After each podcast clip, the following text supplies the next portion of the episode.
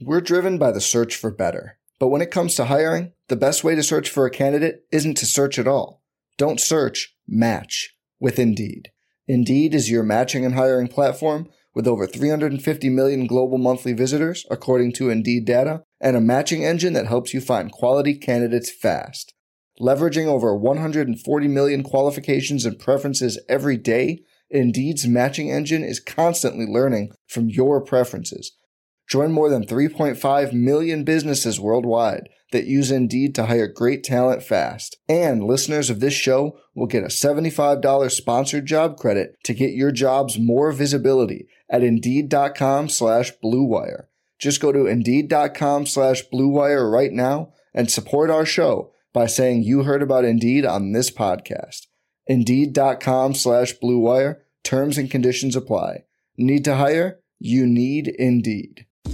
This is Greg Olsen, inviting you to check out my new Blue Wire podcast, TE1, where I interview tight ends throughout the history of the NFL who have helped revolutionize the position. TE1 is presented by the Chevy Silverado.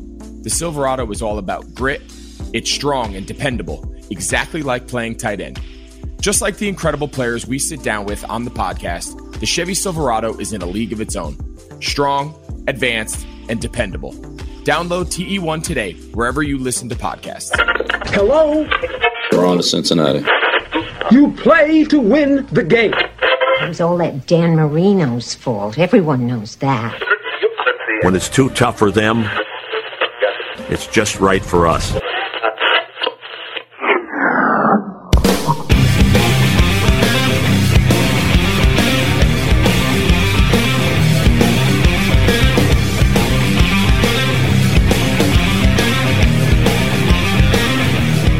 Rockpile Report, AFC East Roundup, hosted by Bills season ticket holder Drew Gear, a part of the Blue Wire Podcast Network. I will say this as you guys know, my, my children are growing up now. And if I'm fortunate enough that one of them has a, has a son or a daughter who decides they want to play football and they're in fifth grade and they get their first opportunity to play football, I wouldn't hire Adam Gase to coach that team because he would be in over his head. Adam Gase is the problem with the Jets. They should have fired him last year. It is uh, ridiculous that we are now wasting another season with this guy who anyone who has ever watched football can see cannot coach this team. The players hate him. They don't respond to him at all. And let me tell you something. Peyton Manning has put a lot of people's kids through private school, right? Keyshawn knows what I'm talking about when I say that. Adam Gase is at the top of that list. Here is where Adam Gase's offenses have ranked in total points scored when anyone besides Peyton Manning is the quarterback. 23rd in the league, 17th, 28th, 26th, 31st, and now this disaster of an offense yesterday. Welcome to another edition of the AFC's Roundup podcast. I'm your oh, Get it. woo! I am your host, Drew Gear. That's Chris Kruger, my producer, and that was Mike Greenberg from Keyshawn J and Zubin on ESPN Radio. That show is a bomb. Yeah, they have Bomb, not. bomb, bomb, bomb, bomb. They haven't had good radio ever. Nagasaki wishes they dropped the atomic bomb instead of that show on them. That's how bad it is. They're like, oh, thank God we got the bomb and not that show. but with that said, Mike Greenberg, he's got a thing or two to say about Adam Gase, and so do we as we walk into this week's AFC's Roundup, Week One. Welcome back to football, Chris. Cheer. Cheers! Woo! In our first week of the NFL season, it was AFC East on AFC East crimes. Divisional opponents squared off, and the results they speak for themselves. The Bills and Patriots, one by air, one by land. They stand tied for the division lead at 1 0 after defending their dirt and winning at home by multiple scores. The Jets and Dolphins, well, they just battled quarterback ineptitude and questionable offseason contributions from their free agent classes, falling to 0 1, starting their seasons off on a sour note.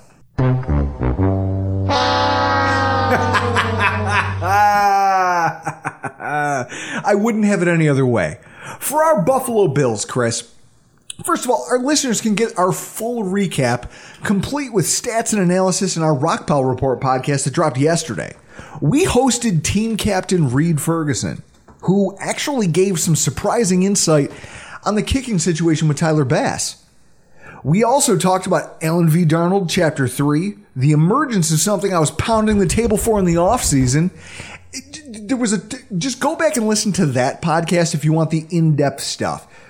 But Chris, we're here tonight to talk about this. Looking at it from a Bills perspective, how high should we actually be feeling? We just railroaded a team coached by someone who you just heard Greeny lay it out. Fifth, Is fifth a- grade football He's a boob. in over his head. The man is a boob. We know that.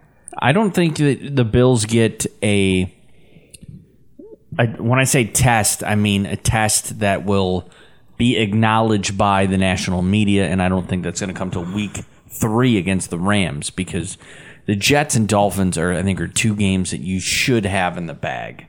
I the Jets are constantly rebuilding, and I think the Dolphins are probably forty to fifty percent done with their rebuild. So we still should have these two games. Week three against the Rams is, is where you could, from a national media perspective, get a good read on what the Bills are about. But who cares about the national media? Chris, I we do this podcast. You just it's want- grown the way that it's grown because the media sucks. You just want to True or keep. false? Yeah, that is true. Okay. You, you just want to keep Buffalo a secret. Th- kind of. So, so with that in mind, I was talking to a friend of mine at work, and we were talking about coming into this game our expectations for the Buffalo Bills, and we were talking about how debating whether or not this show, what type of game we needed to see from Buffalo to feel confident about it.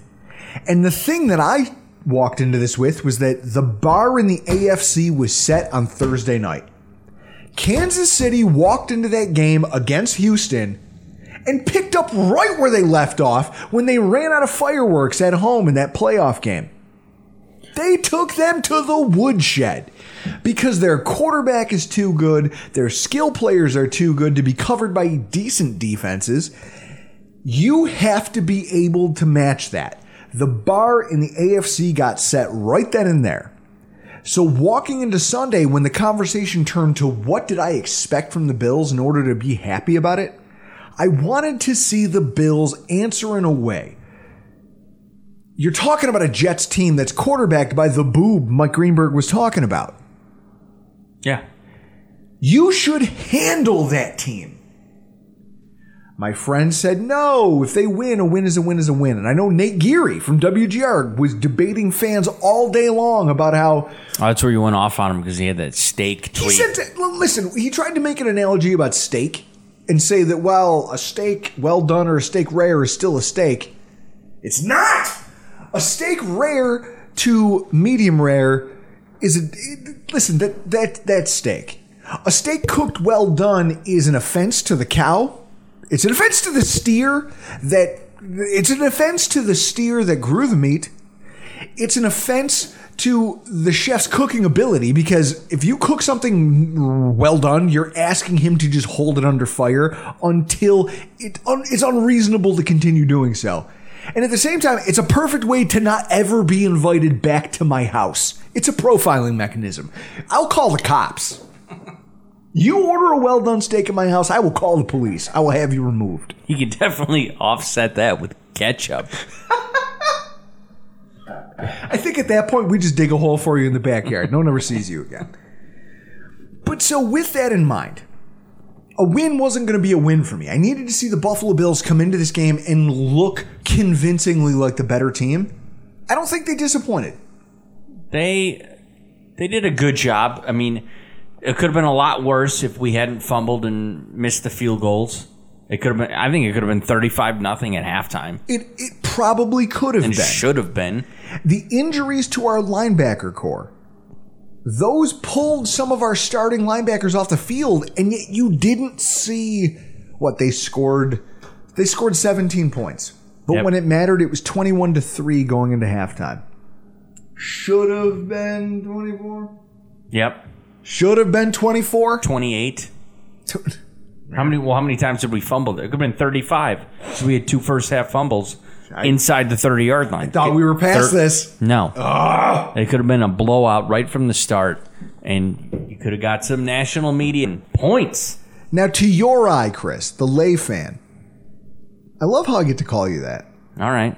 I I feel, whenever I say that, I feel like John C. Reilly and Step Brothers when they're laying in bed and he's they're whispering to each other, and he just goes, "This is a house of learned doctors."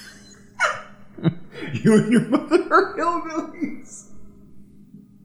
As the lay fan here, when you watch that, when you watch the two teams operate side by side, were you ever in doubt that the game was the Bills? We were going to walk out of there with a W. Were you ever in doubt of that? I was never in doubt of us not covering the spread. I thought we would easily win by a touchdown. Like this is this is the the complete opposite here. We are trending upwards this season, and the Jets' second year Gase is going to trend way way down. And what did you think of the performance you saw out of the Jets quarterback? Knowing what we've watched out of Allen, and then what he gave us on Sunday. It's this. It's this. I still go back to our Seagrams bet that I Yes. made with you for on Sam Darnold. For those that forgot the Seagrams bet, it was Sam Darnold would win. and this, Pre-draft, this is you. pre-draft, so we I did not know he was going to the Jets, but I thought Sam Darnold was so good and so talented that within give me five years and he will get his team to the Super Bowl, and then Drew would have to drink a six pack of Seagrams on his kid's birthday, each one of his kid's birthday, if you and your wife want to have more, uh, a six pack every birthday until Sam Darnold retired. And, you know, that's clearly not going to happen because the Jets are, are just simply not building around Sam Darnold.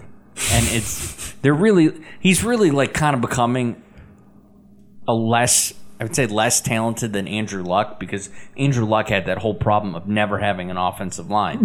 and it just seems He got like, Ryan Grigson, as we call it. it seems like Sam Darnold's always kind of running running for his life, and he's still making like rookie mistakes that like we talked about that one that one interception from Milano. Just, yeah, throwing across his body. I think he did that on his first ever pass in the NFL Monday night against Detroit. Got pick six. Pick six, return for a touchdown. He, It's you to, so to see him shrink while Allen grows is definitely not part of the narrative that we've been fed, and it's not something that I think fans were looking for. But I'm, I can't tell you how happy it made me.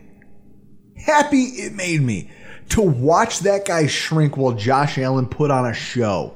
Put on a show that was going to be featured on highlight reels around the country.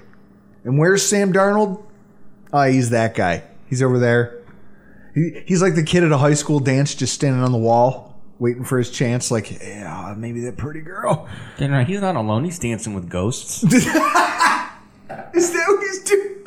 he's dancing with ghosts. In any event, if you guys want the, our full breakdown, all of the statistics, our, our insight to that matchup, go back and check out yesterday's Rock Pile Report podcast if you haven't already. Folks, ultimately, it was a fantastic way for the Buffalo Bills to start their season. And to help us bask in the shade in front of it all, we have our first guest of the evening, Mr. Scott Mason. How are you doing, sir? I'm doing great, guys, and I'll tell you why. Thanks to Jamison Crowder and that 69 yard touchdown, I don't have to eat Dominoes on the show. So thanks, Jamison. You have no idea how upset I was at that. No idea how upset I was at that.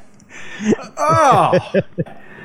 Ladies and gentlemen, boys and girls, Mr. Scott Mason of the Play Like a Jet podcast. Now, Scott, you heard Mike Greenberg's take on the New York Jets as we opened our show as it pertains to your head coach.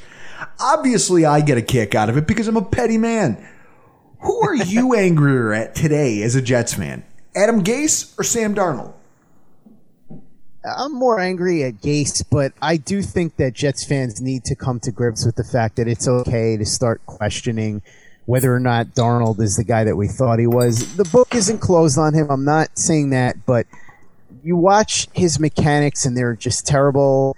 He looked gun shy after that interception, and there's just that question in your head as to whether or not we're going down the Jameis Winston rabbit hole here because Winston's one of those guys where he was 25 years old and he threw a ton of touchdown passes, and you could see the talent.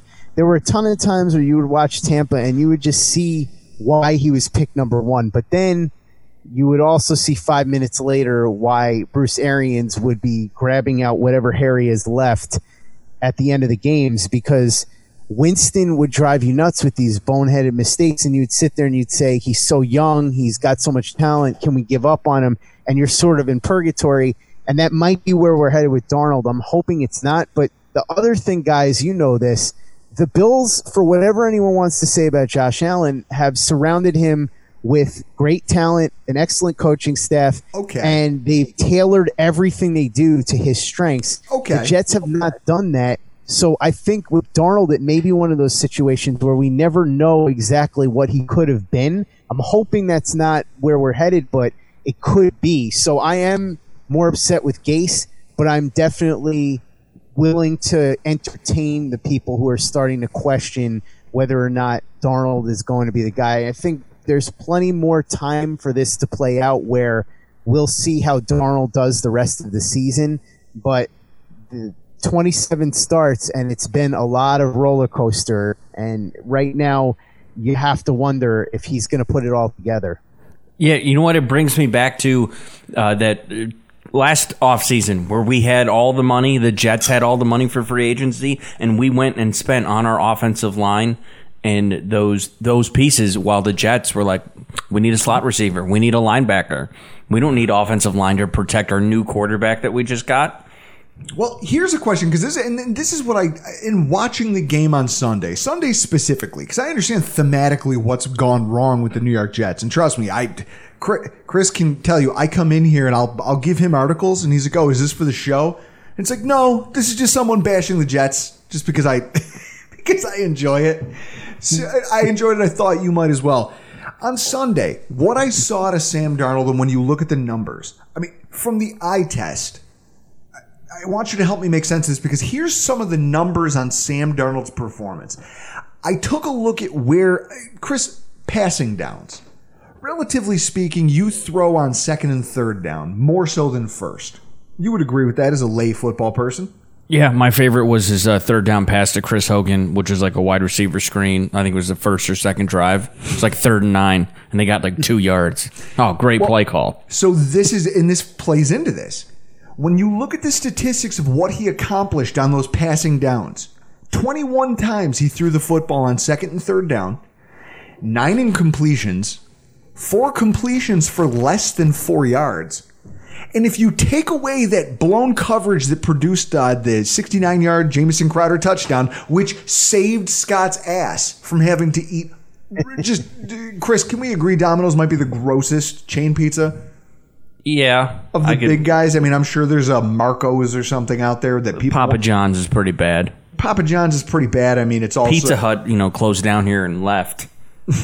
We know that place sucks. Yeah. So when you take away that 69 yard play, he produced just 93 yards on downs where you know you're supposed to be passing, or at least defenses might be able to say, hey, it's probable they're going to pass here. And one touchdown and one interception. What happened to Sam Darnold mechanically? I mean, I, we watched a guy who, Chris, for the first few drives, punt, punt, punt, interception. I don't know what to make of this because the Sam Darnold we've seen, even I don't like the guy, but the last time you guys came to Buffalo to play, I saw a quarterback who, with a team that wasn't, if you trust Mike Florio, Mike Florio says this team is much improved from last year's. That just hey, not coming from me, coming from the experts. They say this is a better team than he had last year. We watched a Sam Darnold who came into Buffalo the last time he was here and really hung with whatever our defense could throw at him. And this time around, it was like the play calling was erratic, but so was his accuracy. His mechanics were off. What happened to your guy here? First of all, I have to object to the classification of Mike Florio as an expert on anything. So we'll start with that. That reminds me of Patrice O'Neal being on Fox News and going, Hey, I'm offended. They're like, Oh, offended because you were associated with this guy? No, I'm offended because you called him a comedian. Right. I miss Patrice. Uh, I'll say this much.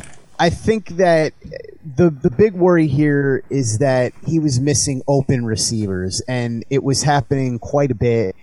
And like you said, his mechanics looked bad. He had started to clean those up at the end of 2018. Ironically, I think the best stretch he's had was the end of his rookie season. He put together some really good games there and gave everybody some real hope for 2019. Then, of course, as we know, the mono thing happened and it all spiraled out of control a little bit. But that's what I think needs to be addressed here. If Adam Gase is the quarterback whisperer, the guru, so to speak, how is it that Sam Darnold's mechanics are right back where they were when he got here? Why is it that Darnold is missing wide open receivers? And again, this is where there are people that will absolve Darnold of all blame. They'll say, oh, the old line's not good enough. The receivers aren't good enough. And look, his supporting cast is bad. We know that. I mean, when Chris Hogan and Breshad Perriman are playing 100% of the snaps, you know that there's an issue there. I think in the offseason, they miscalculated by not bringing back Robbie Anderson, and there were things that they really should have done look, Denzel Mims not being out there doesn't help, but even so, he's somebody that needed some work. So who knows exactly what he was going to give you the first few weeks of the season. And yeah, we know that these teams haven't had that much time together, but there's no excuse for some of the stuff we saw from Darnold. The offensive line, as Michael Nania pointed out, was giving Darnold escape routes. Even if he didn't necessarily have wide open receivers, there were places for him to go that he just didn't go to. And that's concerning and the fact that he was missing guys that were open. Look, I don't care who your offensive the throw back across your body. The throw back across your body. That's a play. Someone said it as we were watching the game in my basement. Someone looked at me and goes, "That's a Josh Allen 2018 ball." Mm-hmm. And I started thinking about it and I go, "Wait a minute. He's right." That's the play where Josh Allen is so desperately trying to make something happen that he throws logic and common sense out the window and decides, hero ball time. I'm just going to try to make some ridiculous, improbable throw. And it blows up in his face. We, we've seen it happen as Bills fans forever.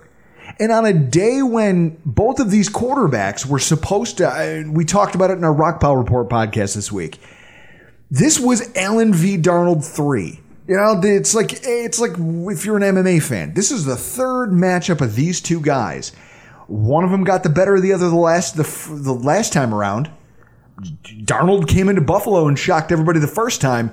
Who's going to show that they grew the most?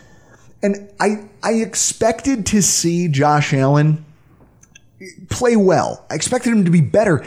What I wasn't expecting was to see Sam Darnold take a giant step back as a football player. And I would you agree with me that we saw a little bit of that on Sunday?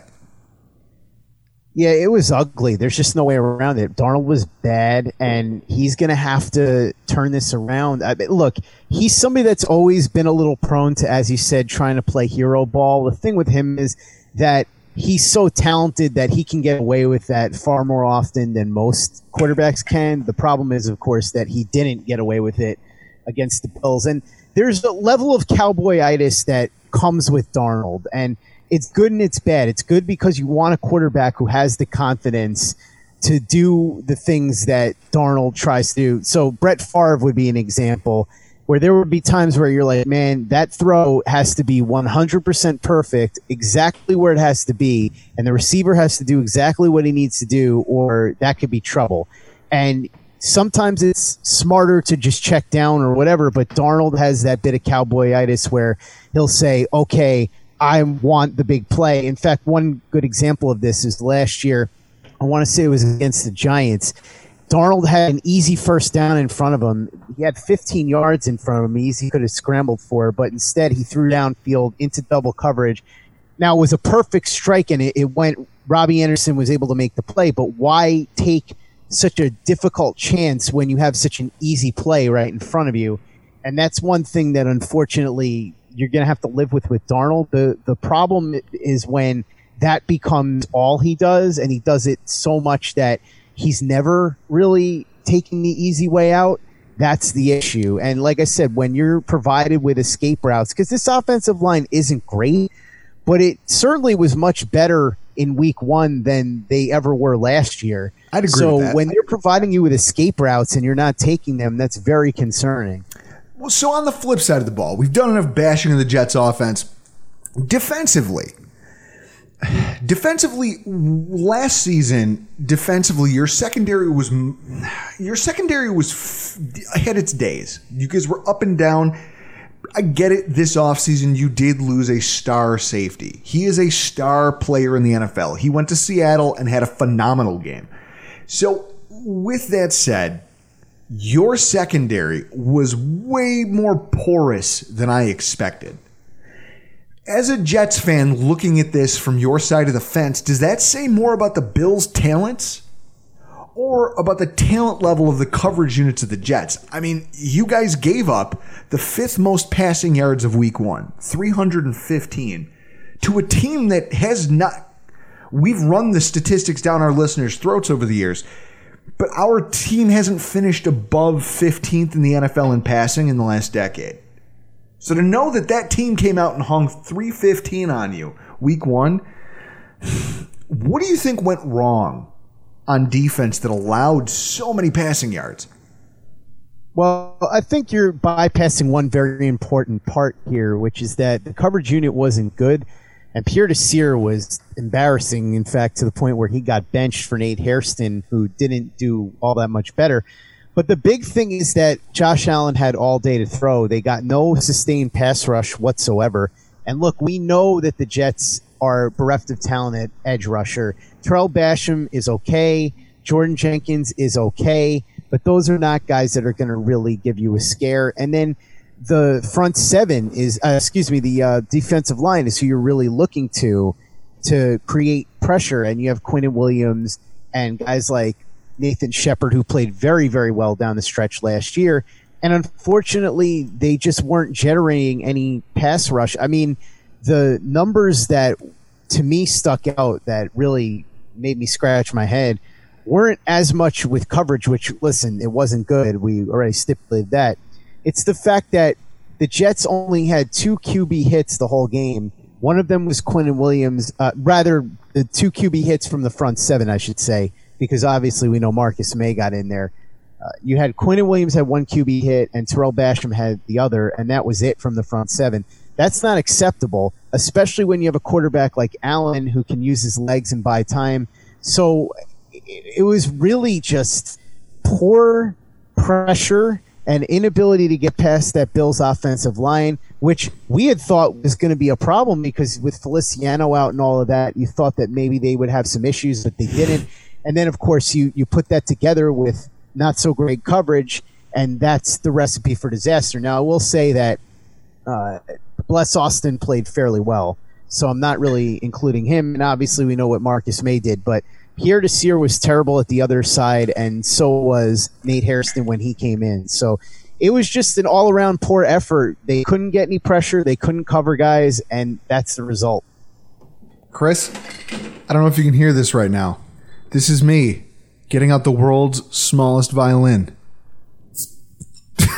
Playing our friend the saddest song ever written.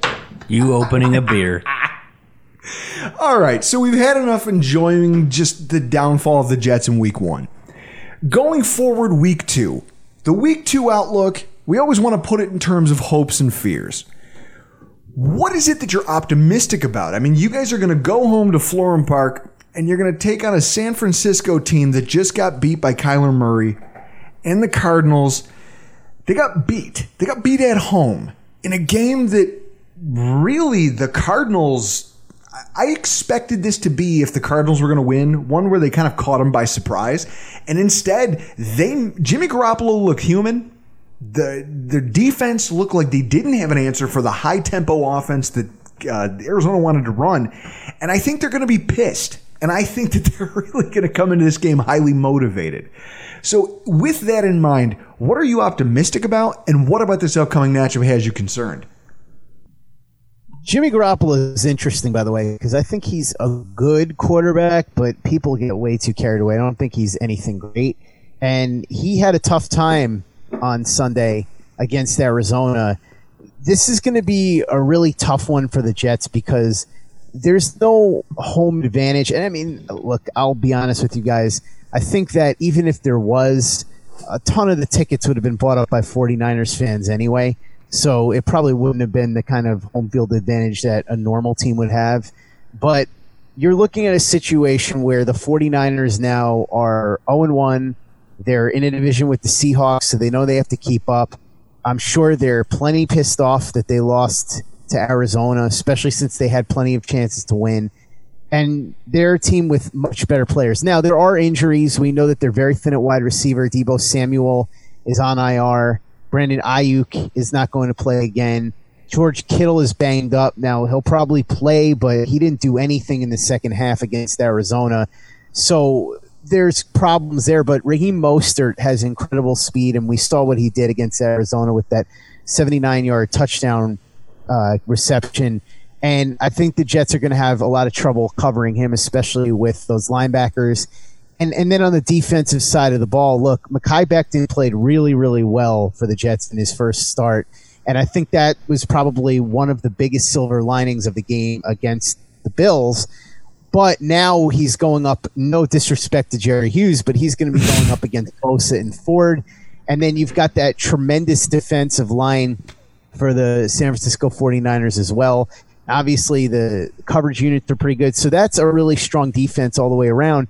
And you have to wonder if Sam Darnold was having all that trouble with the Bills, what's going to happen now when he has to go up against Bosa and Dee Ford and Armstead and Javon Kinlaw, who had a really nice game, uh, his first game as a 49er, their first round pick, who came in to replace Buckner. So this game has disaster written all over it. Now, having said that, knowing the Jets, this is the type of game that they would find a way to win because nobody thinks that they will and everybody's already written them off. But even with the weird jet luck, I can't see them. They're only six and a half point underdogs, I think. And if I were a betting man, I'm betting the 49ers all day to cover that spread. So I was going to say, our, I, eh, according to our official partners, betonline.ag, you guys are getting seven points at this point as of today. So you're saying yeah. that you would lock it in for the 49ers to cover that spread? I don't want to say lock it in because I want to see the injury reports first, but I would say that if I were betting today, I would definitely be betting on the 49ers. oh, Chris, doesn't it suck not being able to bet on your own team? Uh, yeah, it's uh, been well. It was like that for us for the last I don't know eighteen years, and that's why I think it's funny because people go, Drew, wouldn't you be more sympathetic to to a fan in your shoes, knowing who who's now in that position, knowing all the decades of misery that you. No, absolutely not. Absolutely not. I'm going to enjoy every second of this. and Scott, just like I've enjoyed every second of talking to you, why don't you tell our listeners where they can find your podcast and where they can find you on social media? First of all, thanks for having me on again, guys. It's always fun to talk to you. And if nothing else, we agree that all those chain pizza places are absolutely awful and you should avoid them at all costs. If you want to listen to, uh, well, I guess what Drew and Chris would call Schadenfreude from a Bills fan perspective and hear what's going on with the Jets right now, I'm on all major platforms. It's Play Like a Jet, iTunes, Google Play, all the rest. You can check it out at turnonthejets.com. I'm on Twitter at Play Like a Jet One, and we do seven days a week of content. So this will be interesting when we talk 49ers this week because the Bills had a much stronger roster than the Jets. The 49ers have an even stronger roster. And if the Jets go in an 0-2 hole, is going to be really, really rough. But I, that is what I think is most likely. So if you're a Bills fan and you want to listen to some pain in Jets fans' voices, I suppose. You can check out the show. Even though sports had a break, your business didn't. You have to keep moving, and that makes hiring more important than ever. Indeed is here to help. Indeed.com is the number one job site in the world because Indeed gets you the best people fast. Unlike other sites, Indeed gives you full control and payment flexibility over your hiring. You only pay for what you need. You can pause your account at any time, and there are no long term contracts. Plus, Indeed provides powerful tools to make your search that much easier. Like sponsored jobs, which are shown to be three and a half times more likely to result in a hire. With 73% of online job seekers visiting Indeed each month, Indeed is going to get you the important hire you need, just like they have for over 3 million businesses. Right now, Indeed is offering our listeners a free $75 credit to boost your job post, which means more quality candidates will see it fast. Try Indeed with a free $75 credit at Indeed.com slash BlueWire. This is their best offer available anywhere. Go right now to Indeed.com slash BlueWire. Terms and conditions apply. Offer valid through September 30th. So, folks, that's enough Schadenfreude. I'm not going to run. I can't hang on to this for. Chris, we can't just sit here and make fun of the Jets all night. No, there's other teams to be made fun of. I mean, let's face it, that's what the AFC's roundup is all about. And that brings us to our next guest, Mr. Elf Artiaga of three yards per carry. How are you doing tonight, sir? Good. Are you good? Yes, yes, I'm fine. It's early in the first quarter of this game, so it's fine. You have the Miami Heat to root for. You just got done finishing up a spot doing your uh, Miami Heat pregame coverage. How, if you had to weigh it, are you a bigger basketball fan or football fan? Well, I said on Twitter that uh, basketball is my favorite sport, but football is my religion. So Okay. there, it's it's different. It's different for for the two sports. but I also love, you know, I, I love boxing and MMA. You know, like they're passions of mine, and I actually like horse racing a lot too. So Horse racing. Horse racing is something I could never get into other than the fact that I go to these Kentucky Derby parties and I lose a bunch of money. I, I don't know any much more about it than that. I don't know. To me, there's no science in horse racing, but everyone tells me there is. The Am I only- wrong? there's a lot of science to, to, to horse The only thing I know about horse racing is some like I guess it'd be like a blooper reel. There was a horse race and the horse's name was Hoof Hearted. And the announcer just calling kept calling him Who Farted. It's like, no, it's Who Farted. And he, and he was like, and it was uh, we're getting in like down the stretch. He kept going, Who farted? Who f-, yelling, Who farted? Oh my god. Yeah, that, that's funny that that got past the, the stewards and the and the racing office when they named that horse. Thank you. so, with that said, we're talking about the Miami Dolphins and just exactly what went on in your loss to the New England Patriots this weekend. You guys, it, it was a weird game. For those of us here in Buffalo, I'm sitting here, I've got the Bills game on one TV, which we're cruising through. And I keep looking over because I've got the Sunday ticket. I, I look over and I've got the game mix, and we're kind of keeping tabs on a couple different games. But I keep going back to this New England New England Miami game, and I'm like, well, New England New England isn't. They're not putting them away. Miami's hanging around. Miami's in this thing. And then when I saw the final score, I thought, okay, Miami must have done a pretty good job. I mean, I casually checked in, casually checked out. I went back and I briefly rewatched things. And then I listened to your podcast this morning. and the picture that you guys painted of that game was dramatically different from what I thought I saw. So I had to go back and dig into the stats on my own.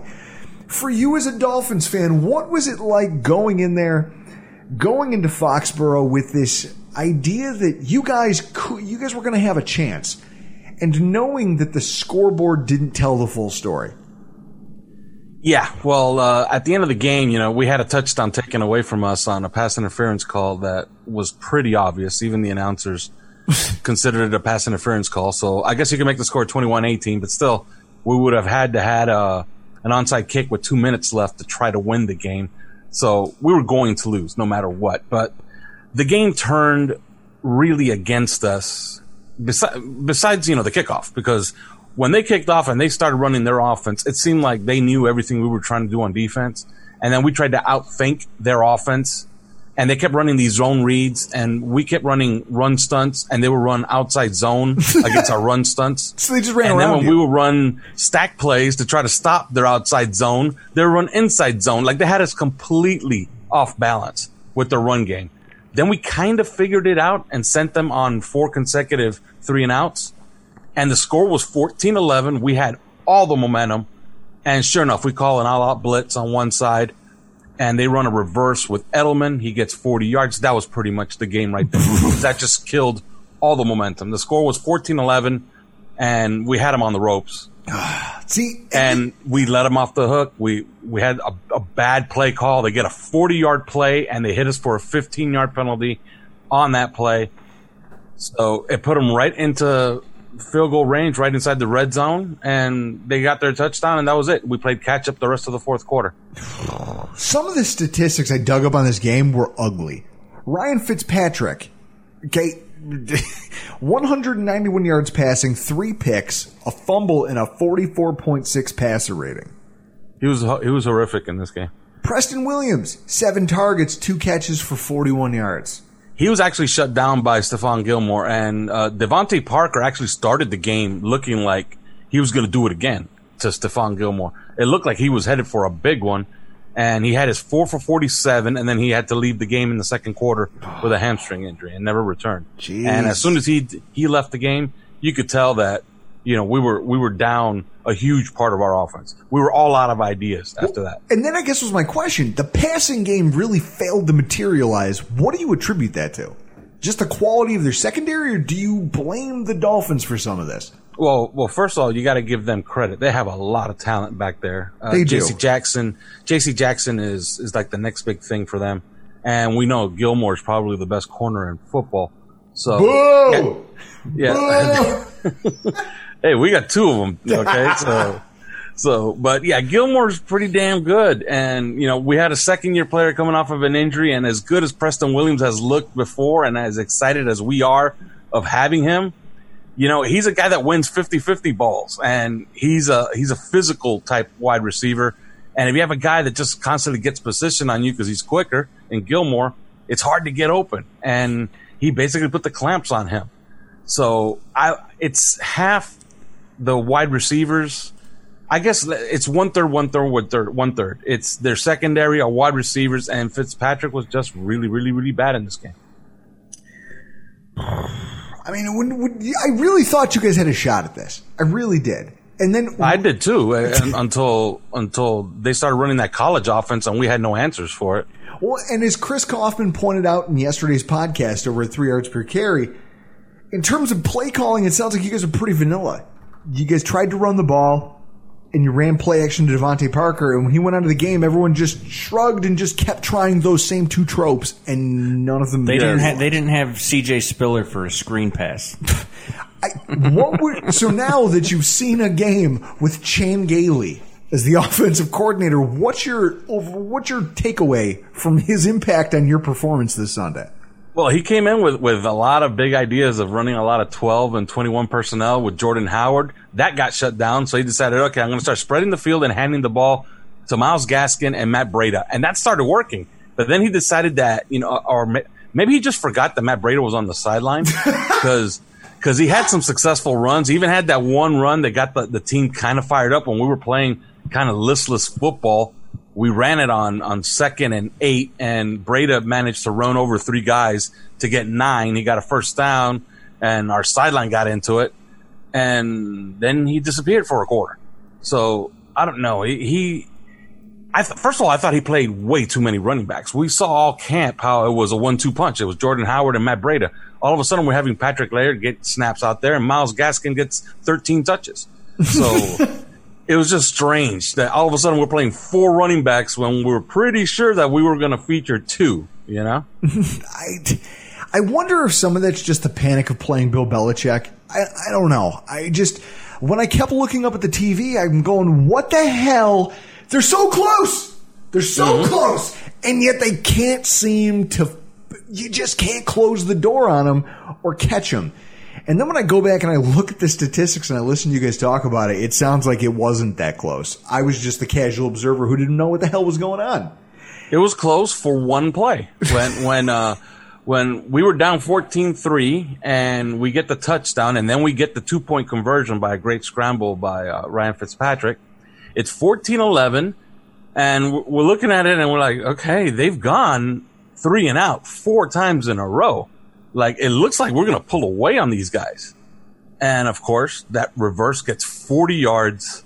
And that was pretty much the game. I'm telling you, you could, you could, you could put, it was like putting a pin into a balloon. It was, uh, it was that moment, that one play.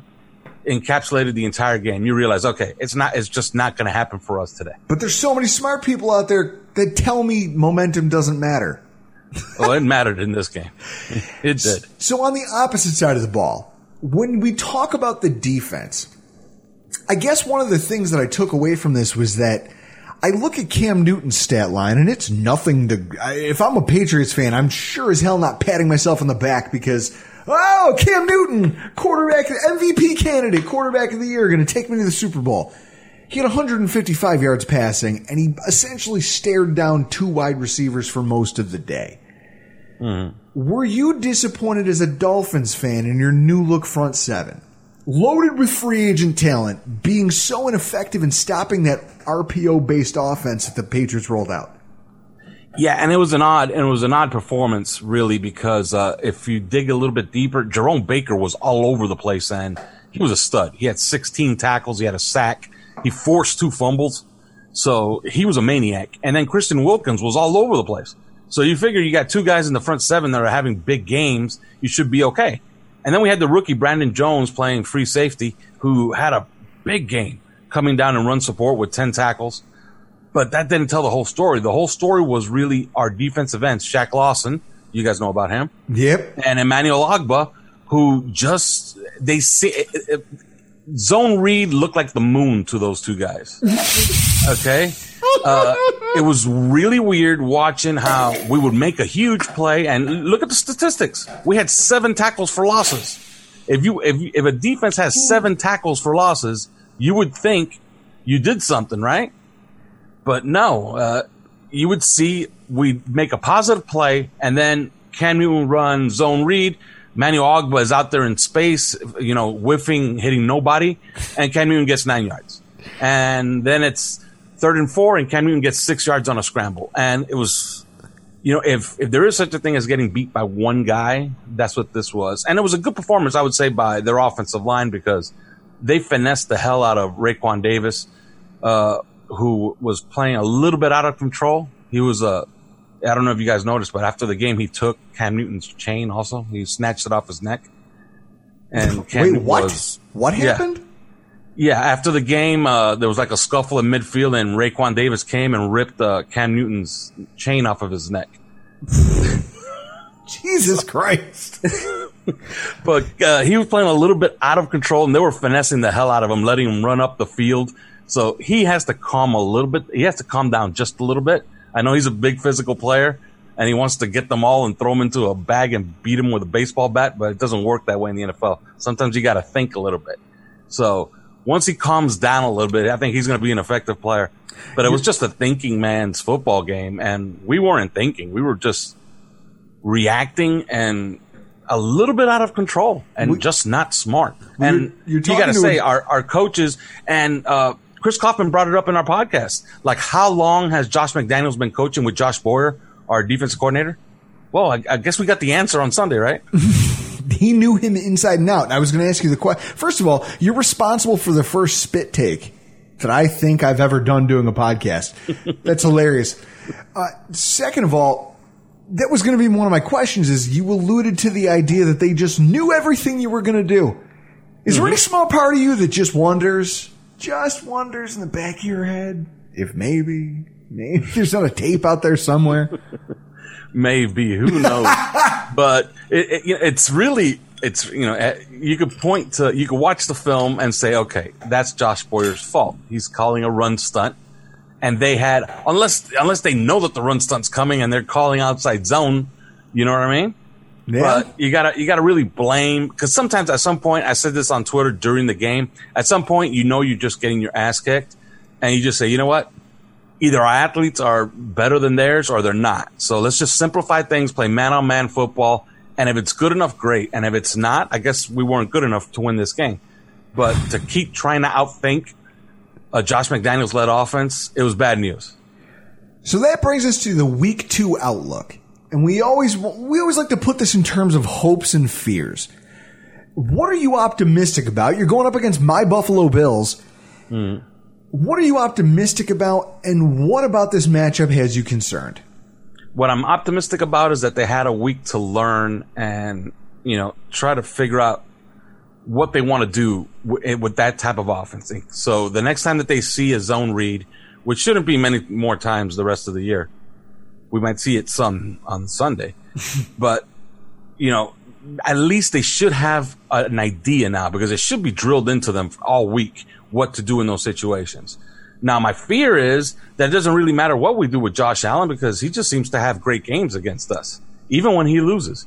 So, you know, I'm I'm excited to see what they're going to do as far as you know fixing this offense and how they're going to try to. Because I think DeVante Parker might not play in this game because he has a hamstring injury. So I'm excited to see if they incorporate Malcolm Perry and Lynn Bowden now and activate those two guys because that would add a lot more speed to the offense. But on offense, really, I'm I'm not worried about our secondary because we paid enough money for it. And Xavier Howard played 27 snaps. He was limited against New England, and he was limited against New England, so he could get a full load going forward in week two, week three, week four for the rest of the year. So I'm not worried about getting ripped uh, ripped apart by Josh Allen through the air, but can Josh Allen run for 80 yards and recreate what Cam Newton did? Absolutely. Except Josh Allen will fumble the ball a little bit more. Except Josh Allen will absolutely put that thing on the carpet. Elf. Well, that's a, that's another thing about that New England game. I, I hate to keep harping on it, but the game started and we punted, and they fumbled the ball at their own eight yard line, and we had four Dolphins around the football, and a Patriot got it. It was Is just it- one of those games. Once I saw that, I was like, okay. That's a kick in the groin right out of the gate. And it was to start the game too. Oh my god. well, worst of luck to you in week two. Why don't you tell all of all of our listeners and all the people out there where they can find your work on social media and where they can find your podcast? Well, I write for uh, Five Reasons Sports. Com, so you can find us uh, on the web, and uh, of course, our our Twitter account is at three yards per carry. That's the number three, and you can get our podcast anywhere you get your podcast iTunes, Spotify, everywhere. This football season will be different, and Pepsi is here to get you ready for game day no matter how you watch this season. So, we here at the Rock Pile Report have some football watching do's and don'ts. Don't watch with fans of the opposing team. Don't wear a jersey and tuck it in. And don't celebrate a Bills victory by cooking a T-bone steak and then slathering it in ketchup. Do watch with your closest friends. Celebrate a Bills win with some beef, maybe some cheddar, and of course, celebrate with an ice cold Pepsi. Pepsi is a refreshment you need to power through game day and become a member of the League of Football Watchers. These passionate fans are the real generational talent that Pepsi fuels because Pepsi isn't made for those who play the game, it's made for those who watch it. Now, folks, make sure you go back and check out this week's Dolphin, this week's Dolphins matchup in our Rockpile Report podcast, where we'll have a preview of what you can expect, and it's available wherever you can get your podcasts, including this one. To tell the other side of that story, we have the host of Lockdown Patriots, Mr. Mike D'Abate. How are you doing this evening? Gentlemen, always a pleasure. I'm doing well, and thank you so much for having me on tonight. Anytime. Are you sure it's always a pleasure? I mean, you're always It a is as, as much as hanging out with Buffalo guys possibly can be. You guys are pretty good, so no, I'm only kidding, folks. No, seriously, it really is always my honor, always my pleasure to join you guys. Well, we appreciate it. And I'm sure you appreciated the Dolphins kind of, I don't want to say making themselves a doormat, but making things easy on the, uh, easy on the blood pressure of people across New England everywhere, right?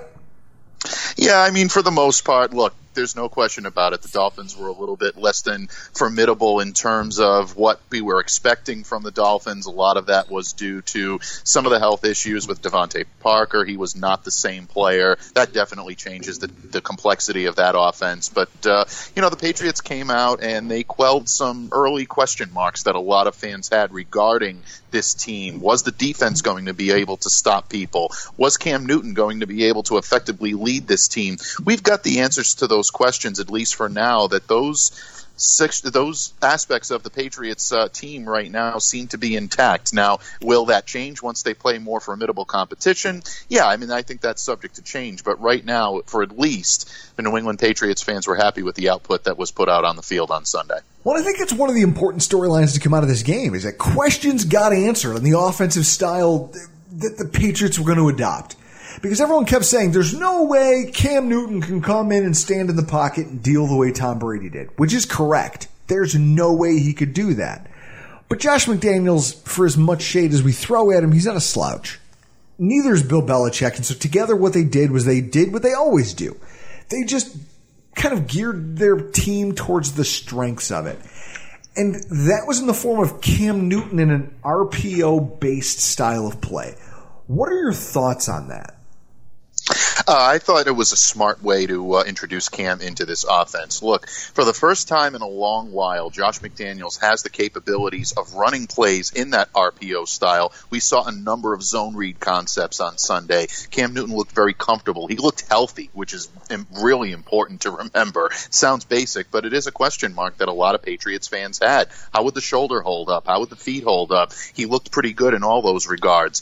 Was seen on the sideline, holding his hamstring a little bit. Cam says he's fine. The Patriots are usually tight-lipped about things like this, so something to keep an eye on this weekend, fellas. But ultimately, I think the Patriots did a smart move in keeping Cam mobile and showing that they have that opposing defenses have to respect the fact that he's able to tuck the ball, run, and get after it. Rushed for 15 times for 75 yards, two touchdowns. He also threw for 155 yards too, really leading a Patriots offensive attack that looked quite formidable on the ground. In the final tally, New England had 217 of its 357 yards on the ground. So this is a team now that is going to ground and pound. They're going to use that style to their advantage. And really, it is the bread and butter of their offense now. And just saying that statement a year ago would have probably been blasphemous here in Foxborough, but it's the way of the world right now, and it's the Cam Newton era in New England. Well, and I guess that's one of the things that bothers me about what I'm seeing. Because if I could put myself in the boots of a Patriots fan, right after I got done throwing myself through a plate glass window, I would take a look at this game's stats and I'd say my quarterback was a more effective runner than my running backs. Cam was 15 for 15 rushing attempts for 75 yards and two touchdowns at 5 yards per carry. The rest of the running backs on the team had 26 carries for 119 and a touch, but only 4.6 yards per carry. And you could tell the team when it, when they got down in the red zone, they really leaned on Cam to do the heavy lifting. Can you honestly say Yeah. that you're thrilled about that?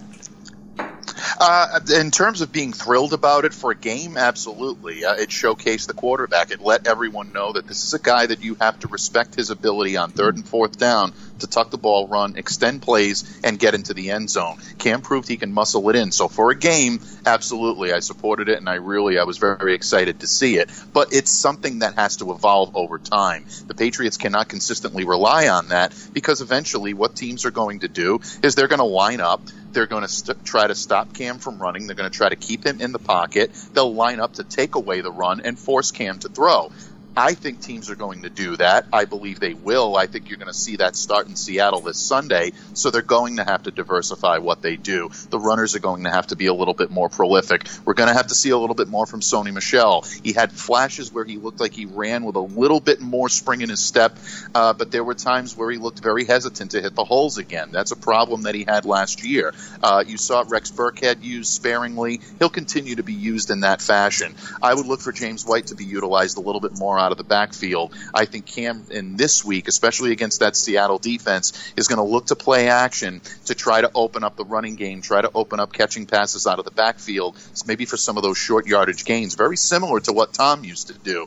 I wouldn't necessarily say that uh, Josh McDaniels has taken all of those plays and just thrown them in the trash. Some of them worked very well, and Cam can run some of them. So I would look for some more diversity this week in the Patriots' offensive scheme, simply because they're going to have to show another dimension if they want to be taken seriously as a contender in the AFC. See, and this is why Schofield loved you. We never prep Schofield with questions, and he answers some of them or at least alludes to them before I can even ask him. And you're the same way. You're cut from the same cloth. Because the next thing I was going to ask you was, the concern that you might have over the lack of diversity in your passing attack.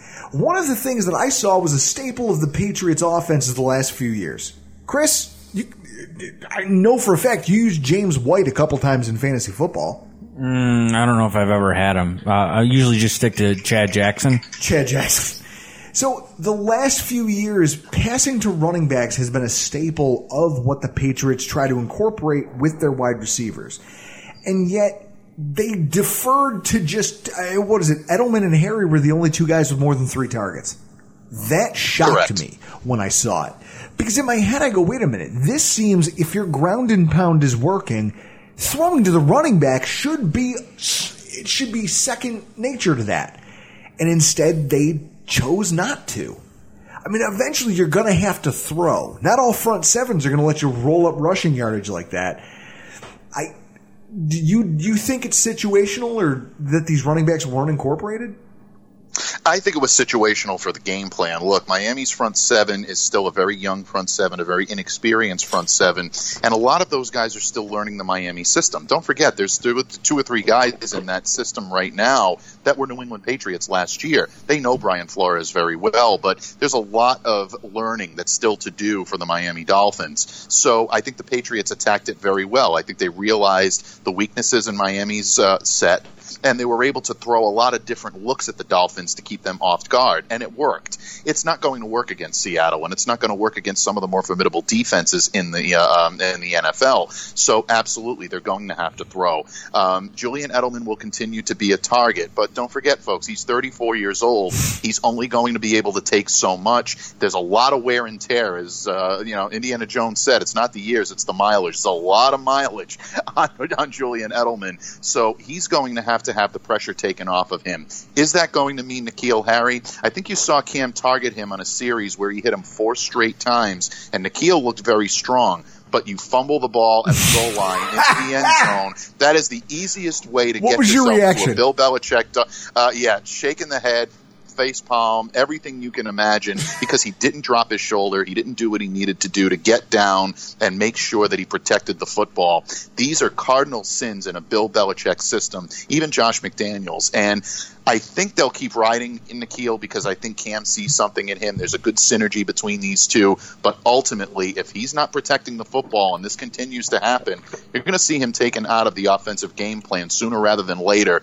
That could lead to some problems for the Patriots. Gunnar Olszewski had a very good camp. He's on the shelf for the first couple of weeks uh, in uh, injured reserve. So the Patriots are going to have to rely heavily on N'Keal Harry. Jakobi Meyers was only targeted very sparingly. He only played single digit snaps on Sunday.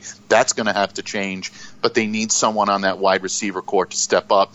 Damiere Byrd was basically invisible after muffing one of the uh, the punts. That's not a good sign. So yeah, if there's an Achilles heel on this offense right now, I know everybody is very bullish in uh, um, in Foxborough with regard to the running game and this rushing attack. Uh, I even called it on Monday. I even tried to dub it the New England Transit Authority to try to get some buzz surrounding it. But the aerial attack is going to have to be there, whether it's the wide receivers or the tight ends. Cam has to use some of those weapons to his advantage to be effective. Now, on the other side of the football, something interesting I took away from this game on Sunday the defensive back heavy approach to replace the missing linebackers. I mean, we should have all kind of assumed that that was coming, given the fact that you guys took uh, Kyle Dugger as early as you took him in the draft, and just the way this roster was built.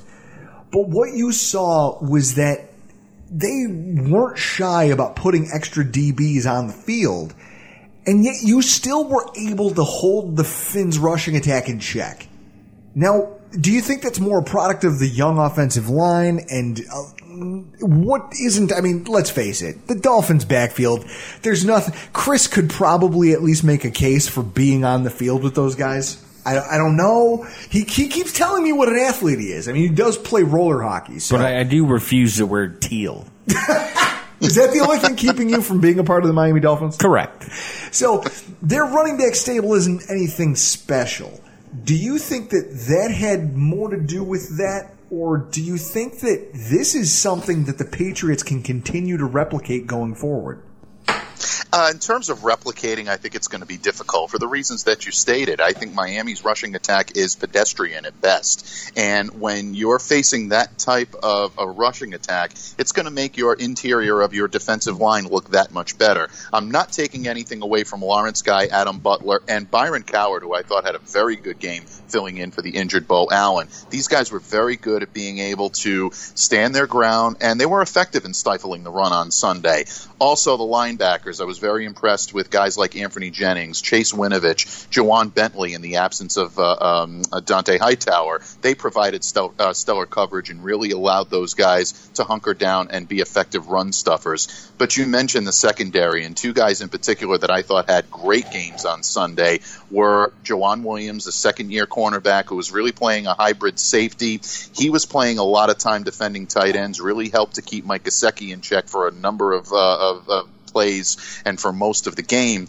And the guy who I really want to give a not the game ball, but a game ball to is a guy that I covered when I covered the Chargers uh, out in Los Angeles, and that's Adrian Phillips, who I thought really had a phenomenal game. Finished with a team high nine tackles interception in the second quarter. He utilized the skill set that served him so well during his time in Los Angeles, made big plays for the Patriots all over the field. And that's what Adrian Phillips can do to a defense. He can play on the edge, he can play in between the tackles, he can play deep in the secondary. You saw him do all of that on Sunday, and it really made the difference for the Patriots. Uh, Kyle Dugger as well was in coverage, didn't really make a lot of the splash plays that some of those other guys made, but it really helps to facilitate, and it also helps guys like Steph Stephon Gilmore and J.C. Jackson to be in place to make plays on the ball, and you saw each of them come away with interceptions on Sunday. So good defensive effort for the Patriots, but pump the brakes just a little bit because the competition they were playing up against is not the type of competition that they're going to see starting this Sunday with Russell Wilson and the Seattle Seahawks. Well, and that's exactly it. Now, week two outlook. We always break this down in terms of hopes and fears. you're you're literally going from from the fire frying pan into the fire. You faced a team that had some weapons, but not a ton. They let you guys get your feet under you. And now you have to go to the West Coast. And you have to take on a team that I think, I, I think I said it to our guest Elf. One of the things that I think were afterwards when we were talking about this, Chris, was this concept that at some point Cam Newton is going to have to prove that he can throw because not all teams are going to do what Ryan Fitzpatrick did on Sunday. There are teams that are going to force you to score points in bunches. You're not going to be able to control the clock with the running game and just hope you can grind them out. And you're going to have to very early in this season while you're still trying to flesh out an identity, figure out what that looks like on the road against one of the NFL's ever since Russell Wilson kind of found his footing in Seattle, that team has been a contender. They're a perennial contender, and he is one of the better quarterbacks in football. I, I would call them one of the teams that can hang 20 on anyone. So now the question for you is, do you trust, I mean, what are your hopes and fears going into that game? Well, your hopes and fears obviously re- uh, re- begin and end with Russell Wilson, without question about it, folks. I mean, you look at what he brings to the table, the type of dynamic he can bring to a game, very similar to what Cam can bring on the other side. He can beat you with his legs, he can throw the ball, he's not afraid to throw it downfield. He has the offensive weapons to be able to throw it downfield and make big plays, unlike what Cam has right now in New England. So there's a number of different ways that the Seattle team can beat you, and they're better defensively than a lot of people give them credit for. They're not the Legion of boom days, but they're still capable of making plays and keeping offenses in check. Your hopes and fears, obviously, if you're a New England Patriots fan, is Russell Wilson gets going early. He's able to take advantage of a young Patriots defense that does have a lot of turnover, a lot of inexperience, and be able to build on that. Uh, it was interesting to me this week that Josh Uche, the, uh, uh, the the draft pick that the Patriots had picked up from the University of Michigan, very highly touted, had a very good training camp by all accounts, was a healthy scratch this week. So you have to wonder if he's going to be in the mix, trying to add some thump into that lineup because I think they're going to need the linebackers in order to be able to defend against a guy like Russell Wilson. But if he gets going early, it could end up being a long afternoon in New England. What you have to do is you have to try to match them. You have to try to match score for score. That is a very difficult task for any team to do when you're looking at a Russell Wilson led offense. So if I'm the Patriots, I'm trying to slow him down early. You mentioned you're not going to be able to grind them out, but try to control the time of possession as much as you possibly can in order to keep that offense off the field. Um, it, it's going to be a tall task. This is going to be a very good litmus test for the Patriots to see if they're truly a contender and they can be a contender, or is it a situation where they looked a lot better on Sunday because of the competition they were playing? On primetime TV, you guys are getting four points according to betonline.ag. How confident are you that your team can cover that spread? Um, based on what I saw on Sunday, I am confident that they'll be able to cover it. And the reason why I say that is because I do believe that you will see more diversity in what the Patriots do offensively this week. Josh McDaniels alluded to it when he spoke to the media uh, on Monday morning. He made mention of the fact that they are looking at a number of different ways to expand what Cam can do, keep him more comfortable in the pocket, and be able to diversify that offense enough where you really have to guess at the line of scrimmage as to what this team is going to do because they have so many ways that they can be effective. That's going to depend on the wide receivers and the tight end stepping up. We didn't see much from either one of those units on Sunday, probably because they didn't have to, first off. But second of all, maybe because they're still finding their way. They're going to have to do it, and they're going to have to do it quickly. Um, so I do look for them to be able to cover. I think the defense has enough talent in the secondary and the hybrid positions, guys like I just mentioned, Adrian Phillips, Kyle Dugger. Uh, I think you'll see Terrence Brooks take on a bigger role this week as well. Those hybrids are going to allow the Patriots enough coverage in the linebacking core to allow that defensive front seven to be able to uh, to be as formidable as they can be. So I, I wouldn't say it's a it's a sure bet that they're gonna uh, they're gonna cover that. You can never do that. I have too much respect for the Seattle Seahawks and Russell Wilson and Pete Carroll's coaching, despite of some of the you know decisions that he's made in the past, guys. Uh, but um, there's still enough there to uh, to bite onto. So um, I'd say confident, but not overconfident at this point. Before we let you go, I have one final question. Uh, so, our friends over at Three Yards Per Carry, the Dolphins podcast, they were talking about it in their show today, and they were uh, Elf Artiaga, our guest earlier tonight, and we were talking about how th- you guys just seem to know. Josh McDaniels seemed to know everything that they were going to do on defense when they called stunts and they stacked to the, or when they stacked to the outside, you guys ran it inside and. It, he said it's uncanny that they just really they, they must know Brian Flores and his his people because they knew everything we were going to do. How many yeah, tapes? that- yeah, How many tapes some- exist? Yeah. you know, th- there's some truth to that in a lot of ways. And look, Josh McDaniels, at some point, guys, Josh McDaniels, Bill Belichick, and Brian Flores were all in the same room together talking about Cam Newton, whether it was when the Patriots played the uh, the the, the, uh, the Panthers when uh, Cam was quarterback there. Which, by the way, Cam Newton had an undefeated record against the Patriots coming in uh, here to Foxborough. These guys have discussed the types of ability that Cam had, and I think Josh McDaniels has been a student of Cam's for quite some time. There were rumblings that uh, he his enthusiasm about the Carolina job cooled a little bit when he found out that Cam was no longer going to be there. Now, take that for what you will. That could just be rumor, innuendo. Uh, that's never been, uh, you know, confirmed. But there are people that will tell you that. So I think there was a lot of, not so much what what uh, Josh knew that uh, Brian Flores was going to do on defense, and knowing the type of defense that Brian Flores was able to employ, I think that type of knowledge led to Josh having the upper hand on Sunday. He's not going to have that type of upper hand every single time he plays an opponent this year, folks. I think it was kind of the perfect storm, and especially it being the first game, taking advantage of a young team that hasn't had a chance to gel yet.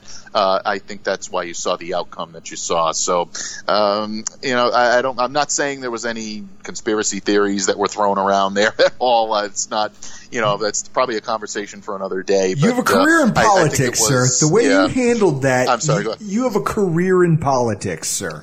The way you handled that jab. We love you. We love the fact that you take time out of your busy schedule to join us every single. Whenever we ask you to join us, you're always here and available. We love it. Why don't you tell the listeners what you have brewing over this week at Locked On Patriots and where they can find you on social media?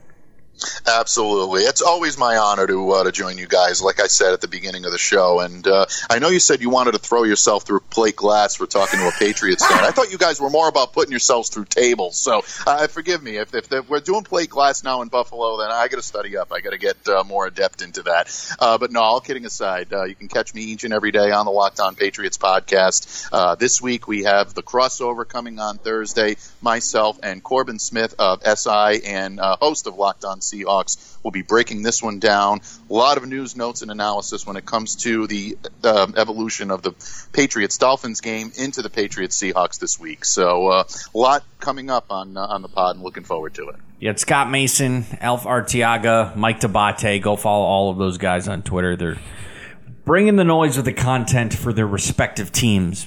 I love the lack of enthusiasm you have. It's enthusiasm to me. Folks, this is what I live with. Yeah, I mean, I don't sound like some people that podcast. You know what I'm talking about. No, you do not sound like you're s- trying to spin smooth jazz hits. exactly. Ah, folks, week two. It's here, it's in front of us, and here's what we're going to be watching. Sunday, we're going to be at my house, smoking meat and watching the Buffalo Bills take on the Miami Dolphins, looking to go 2 0 in the division. Now, every week, Chris and I are going to pick the games. Whoever gets the most right wins the week.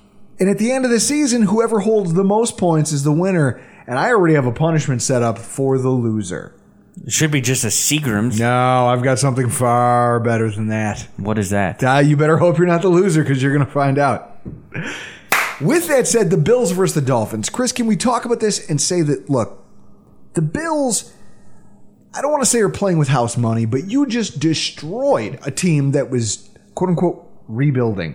And farther along, I mean, Mike Florio, who, according to Scott, is, can't be trusted for his correct for his acumen, even though he writes out multiple articles a day a, a more talented roster than the one we beat last year. We hand we handled them. The Bills are playing with house money here, going into South Beach. You're going to go up against the Miami Dolphins. I think that the Dolphins are a team that. hmm, I think they want to be good and they want to believe that they can be good. I think they want to believe that the investments they made in free agency are all going to pay off. But as Sunday showed us, they rebuilt that front seven. Look at the linebackers that they spent money on. They brought in an outside linebacker in Shaq Lawson, who we told them do not play him out in space. And Elf made one of the funniest comments I've ever heard. he look like the moon. Yeah. We told them not to play him in space. They did the same thing across the board, trying to square peg round hole guys, and you saw the fruits of that. I think that they. Chris, does this not make you feel better about our Joan GM? Yeah. Like, our free agency moves seem to pay off. Yeah, over and over and over again. We have yet to have a true bust. If you want to say one, it might be Star Lotulelei. He might be the biggest thing, closest thing to a bust we've had. Yeah, but the thing Star Lotulelei does doesn't really show up on stat sheets. And that's my point.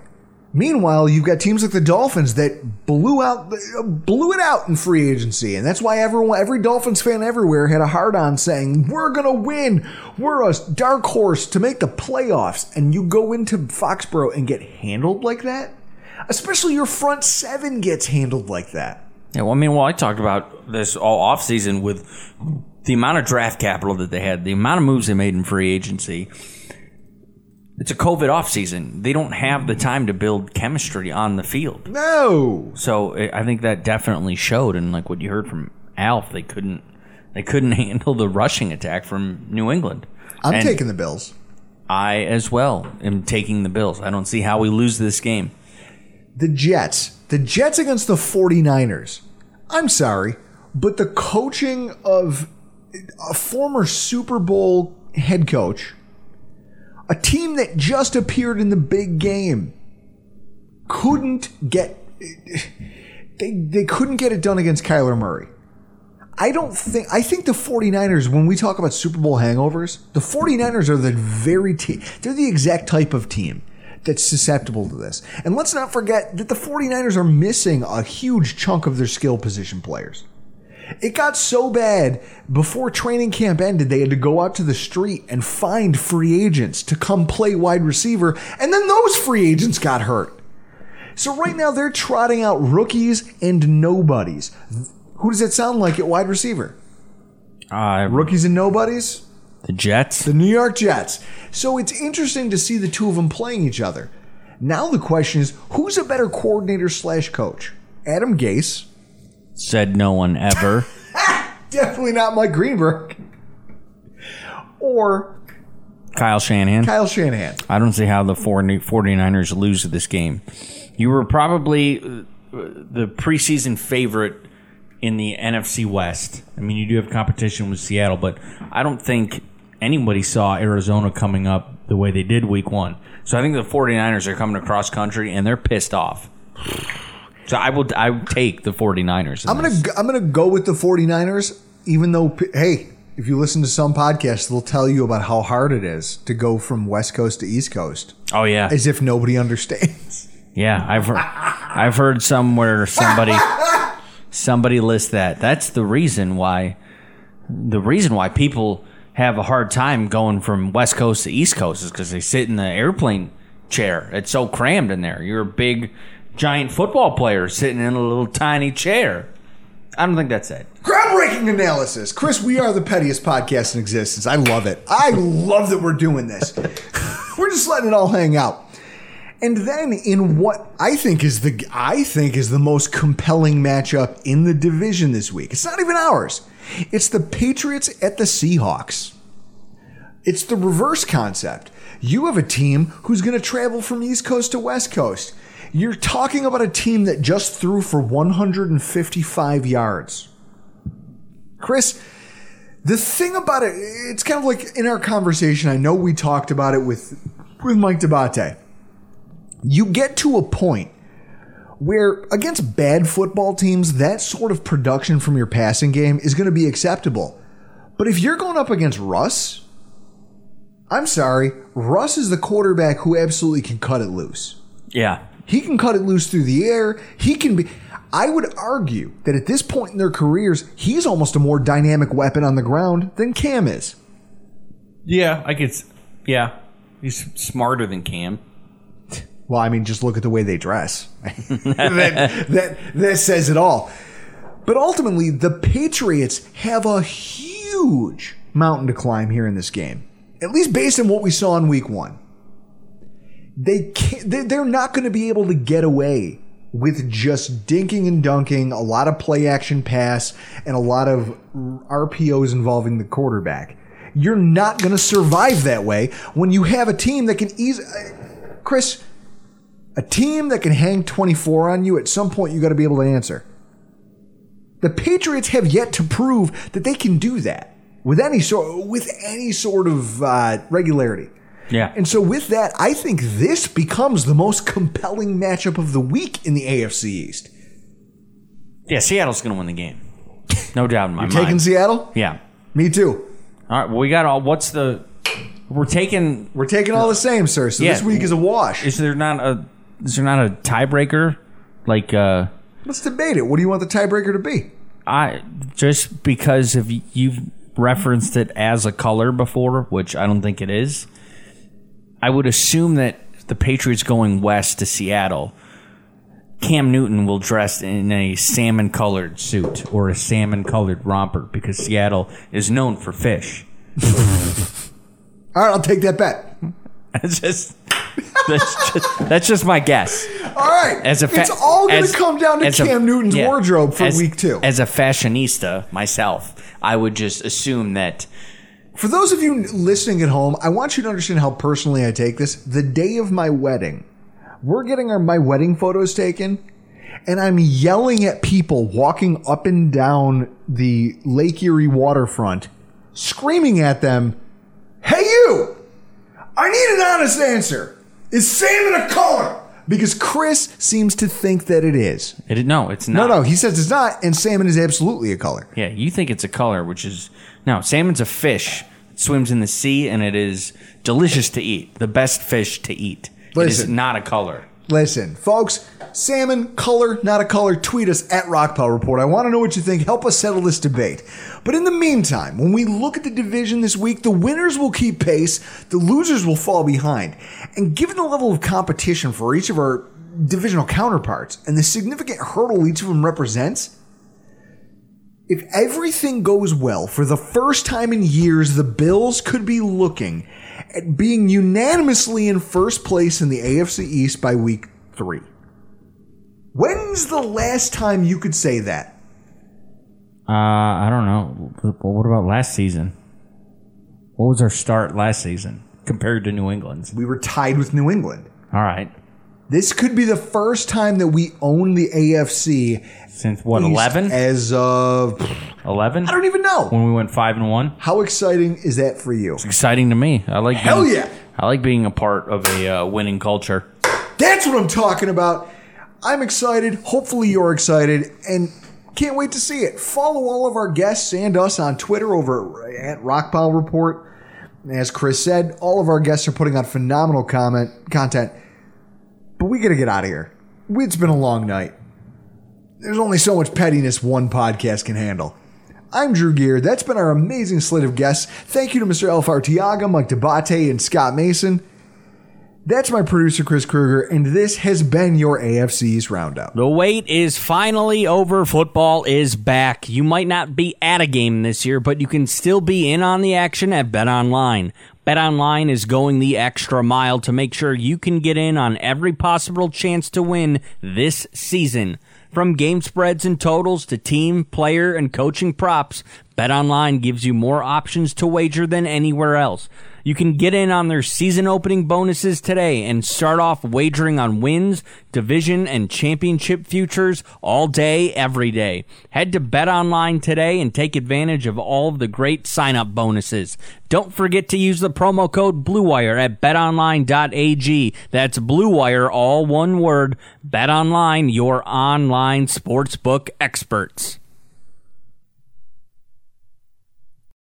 For the ones who work hard to ensure their crew can always go the extra mile, and the ones who get in early so everyone can go home on time, there's Grainger, offering professional grade supplies backed by product experts so you can quickly and easily find what you need. Plus, you can count on access to a committed team ready to go the extra mile for you. Call, clickgranger.com, or just stop by. Grainger, for the ones who get it done.